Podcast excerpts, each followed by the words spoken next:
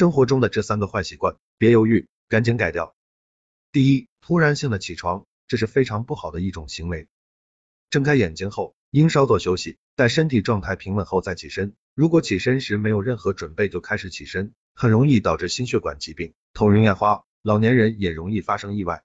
第二，空腹喝牛奶，很多人喜欢早上起来空腹喝牛奶，其实空腹喝牛奶不利于健康。空腹喝牛奶的危害主要有以下几点。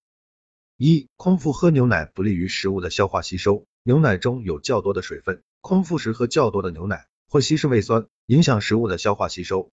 二、空腹喝牛奶容易产生有害物质。三、空腹喝牛奶造成营养物质的浪费。第三，不吃早饭，不吃早饭的危害可能会导致身体发胖，加速衰老，引起便秘，营养不均衡，抵抗力低弱，出现胆结石以及消化食道的疾病。胃里长期处于饥饿状态，会分泌胃酸。容易引起胃炎和溃疡，经常不吃早饭，还会导致心脏病发作，或者因冠心病死亡的风险会更高。